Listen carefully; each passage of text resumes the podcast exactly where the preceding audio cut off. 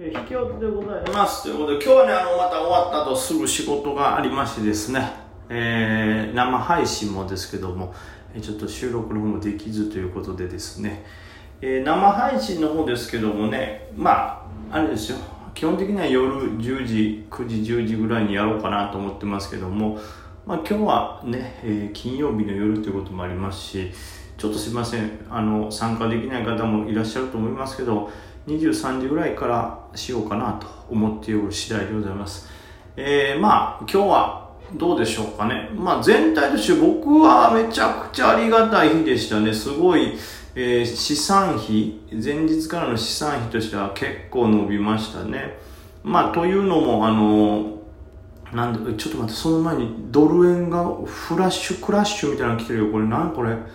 それに引っ張られてちょっと日経先も下がってるやん。これなんやこれ急に。やめんやもう。人が持ち越してニコニコしてる日にもね。こういうの困るね。はい。えー、まあ今日なんですけども、なんと言いますかね。えー、これ何これ？結構ガンと下がったりもしてんのか？大丈夫か？はい。まあ今日はその、まあ JMAX であったりとかね。えー、あとは、まあそのね、お話してた松尾電機とか、この辺、あとインベスコもですね、まあこの辺がしっかりと値上がりしてくれたんで、そのスイング系の銘柄がね、しっかり伸びたということで、まあおかげさまで、はい、資産としては全体的に伸びました。ありがたいですね。で、まあ本当にやるつもりなかったんですけど、お昼のね、えーラジオ、生配信をしましてですね、まあそれでお話してた銘柄ってグローバルダイニングとかもね、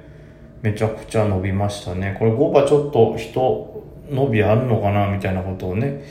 言ってましたけども、人伸びどころか、いやでもあれ、反応すんのさ、めちゃくちゃ難しいけど、こう、引け間際ギリギリ、どれぐらい ?2 分前ぐらいかな。引け間際2分前ぐらいにいきなりガンと上げたよね、あれ。すごい伸びでしたよ。はい。まさか安田が張り付くとはですけど、あれもね、こう、うんお昼ね、いろいろ何個もね、この辺が気になるな、みたいなんで銘柄いろいろね、喋ってたんですけど、ちょっと、あの、絞りきれてないというか、監視銘柄数が多すぎてですね、えーグローバルダイニング途中でカットされてるというね、あれももっとこう少ない銘柄数でガッとこう集中して見てたら、そんなこともなかったのかなと思うんで、うん、もっと絞ることが大事だなと思いましたね。まあ、それ以外に関してもですね、うん、ちょっと銘柄が絞れてないとこありましたけど、おおむね、いいのを取れたかなと思います。あ、高取なんかはね、全場寄りで、寄りすぐぐらいで突撃して、で、上がってね、まあある程度、その後戻ってきたから、ある程度ちょっと反撃ぐらい出したんですけど、まさか5番また1000を割ってくるとは思わなかったですね。そこでまた追加して持ち越しをしております。はい。あと、アミダ刺さった。これもね、気になるとやってましたけど。まあだからこのアミダとか松尾、JMAX、高取、この辺ね、えー思惑通りにちょっと動いてくれてるんで、そこはスムーズなトレードできたかなと思います。あと何でしょうね、その他では、なんか触ったかな。まあ、シンクレイヤーはとりあえずでしたけど、J トラストもそんな大したことなかったな。うん。まあ、ウィルコはまああれで十分、持ち越しで十分でしたね。うん、まあそんなとこかな。トランスジェニックとかも5がバッと上げたんですよね。なんかわからんけど、今日ちょっと比較的やりやすかったのが、全体的に5番、引けにかけてガッと盛り上がったというか、はい、上昇した銘柄が多かったんで、それを見てる感じだとね、やっぱやりやすかったですよね。はい。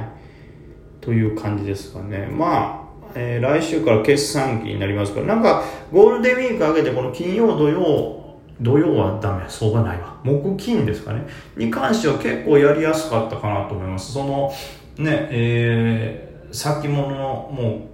ガツッと上がってますし、で、マザーズはめちゃくちゃ下落してるんですけども、多分大体売られてるとこがその、いわゆるベースとかあとは AI インサイドとかマザーズにいながらこう寄与度が高い時価総額高いところが売られてマザーズ下げてるという印象なんで実際ここやってるところそのそれ以外の小型株というかマザーズの中でもちっちゃい銘柄時価総額が。でまああんまりね僕大きいとこ狙いませんか僕はその主戦場として定時価総額に関しては、はい、意外に空気良かったかなという感じですね。まあこの感じが続いてくれたらいいんですけどまあそれに絡めてやっぱあとは決算ですよね。えー、まあ今日だとシンクレイヤーもそうですしあとは NMS ホールディングス。これも5番一瞬ねサポあってわどうかなと思いましたけど結構回復したというかね。まあ、この辺もまた月曜日注目かなということで、やっぱ決算系の銘柄ってね、こう、ね、判断が難しいというか、まあ、その圧倒的にいいならいいで会話入るんですけど、じゃあそれが圧倒的にいいにしろ、どれほどの良さだって言ったところがね、わかりにくかったりしますけど、まあそういったところ、この、ね、やっぱり土日とかでよくね、頭のいいトレーダーの方々が、やけど、あの、兼業になってるんで、そんなすぐに調べられへんっていう人が土日にしっかり調べてね、もう一回見直しがいが入ったりとか、あとやっぱり決算も、いわゆる人気投票と一緒でですね、まあ、僕小型株でよく言ってますけど、当然、決算、いい決算がいっぱい出たら資金が散りますし、その中で上下ができて埋もれる。当然、それぞれねもう限界の投資額というか資金が皆さん限られてますからそれはね自分の中でこっちの方がいいなみたいな上位からどんどんどんどん買っていくわけですから1位でもね順位が1つでも下ってなるだけで投資量が減ったりとかなんならその足切りみたいなんで投資額が回ってこないってとこありますからそういうのがやっぱ増えていくとね相対的にそのねギリギリの銘柄なんか値上がりせずはい、放置されてみたいなこともありますから、まあ、そういうのも含めてあとは今後いい決算出た時に置いてたりするもので結局なかったなってなった。そうなったら最初に出たあの銘柄が結局一番良かったなってまた見直しがいが入ったりするんで、まあ、高決算でも特にすごいなっていうトップクラスは、まあ、え月曜日はもちろん、えー、来週の決算期明けぐらいまでね、えー、しっかり見ていかないとなと思います。まあ、といったところですかね。その堅苦しい話をそんな、ね、誰でも言えるようなことですから。はいそんなことかなと思っております。まああとはこの今後何て言うんですかね。決算の前に期待外が入るのとかでうまくこうトレードをしてねバランス取れたらと思いますけど。なんか前1月2月ぐらいの決算に比べたらなんか期待外があんまり入ってないかなっていう気もしますね。なんか相場がちょっとずつ変わってきてるのを感じるというかあと今日のグローバルダイニングでも思ったんですけどまあ S 高張り付いたのはいいんですよ。でグローバルダイニングらしいというかえ売り金が出てそこもねまあまあ予想通りというかまあ予想まではしてなくてもグローバルダイニングでこういう動きするよなっていうのがあってで、その後ね、またいわゆる7時ぐらいに貸借倍率発表されたら0.15なんですよ。まあ、はっきり言って0.15ってかなり貸借倍率で言ったらいいんですけども、買いが入らないっていうね、PTS で。これ多分去年なら、貸借倍率0.15ならかなりガッと買いが入って、それとこそ S 高近くとかあったはずなんですけど、もうそれがないんですよね。これは、まあ、トレーダーの方が賢くなったっていうのもあるのかなと。思いますよね。そのいわゆるもうあんなもん肺から入れて焼かれんのも分かりきってるから肺から入れる、まあ、肺からというか普通の空売りか。空売り入れるにしても両立てにしようっていう考えもあるでしょうしでまあそうでなくてもですね何て言うんでしょうね。その、まあ、そもそもあの